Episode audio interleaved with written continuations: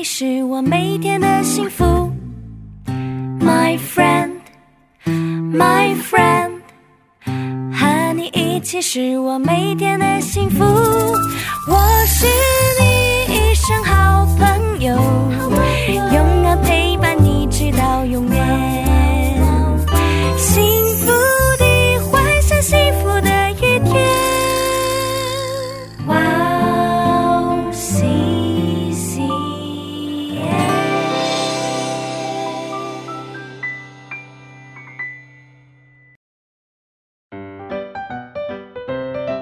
大家好啊！今天我们要讲的小故事是《荒年到来》。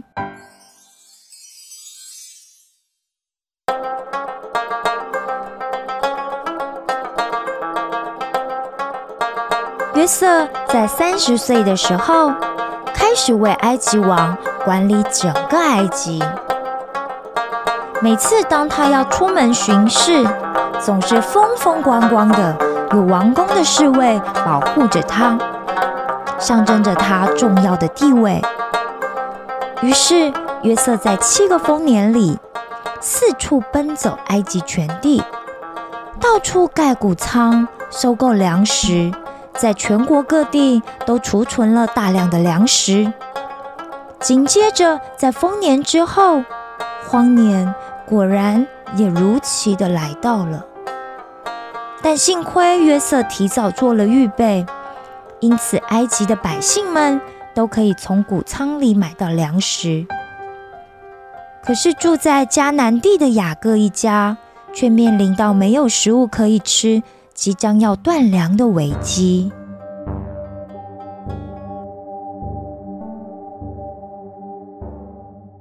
有一天，雅各招了他所有的儿子来跟他们说：“你们带着家里的财宝去埃及买食物吧，要不然我们一家人都要饿死了。但这便雅悯得留下来，我已经失去约瑟了，我不能再失去他了。”于是大哥吕便就带着一班兄弟们前往埃及去买食物了。到了埃及后，他们就跟众人一样，依序排队要去见那掌管粮食的长官。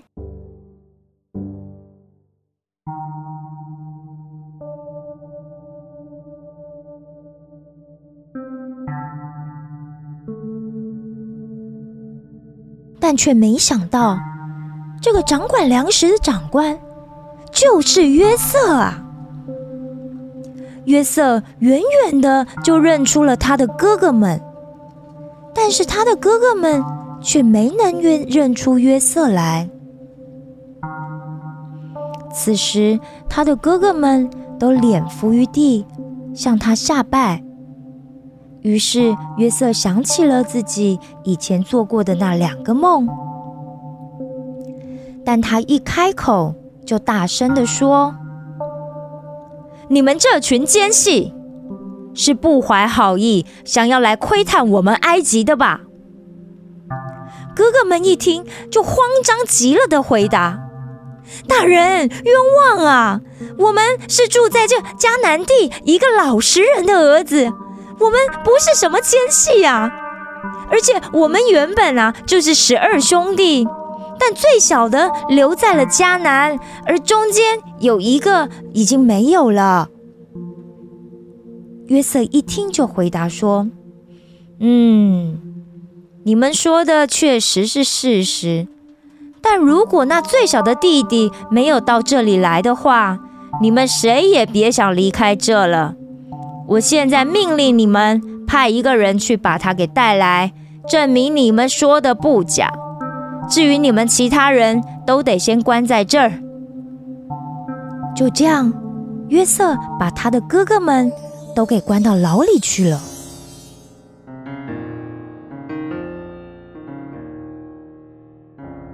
三天之后，约瑟把他的哥哥们又从牢里给提出来说话，因为当时他们以为约瑟是埃及人。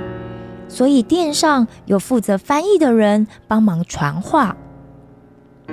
约瑟一开口就严厉的说：“我素来是一个敬畏神的人，我现在给你们一个机会，你们现在只要留下一个人在这里当做人质，其他人可以先带粮食回去救你们家里的饥荒，但是你们必须把最小的弟弟给带来，这样才能证明你们说的是真的。”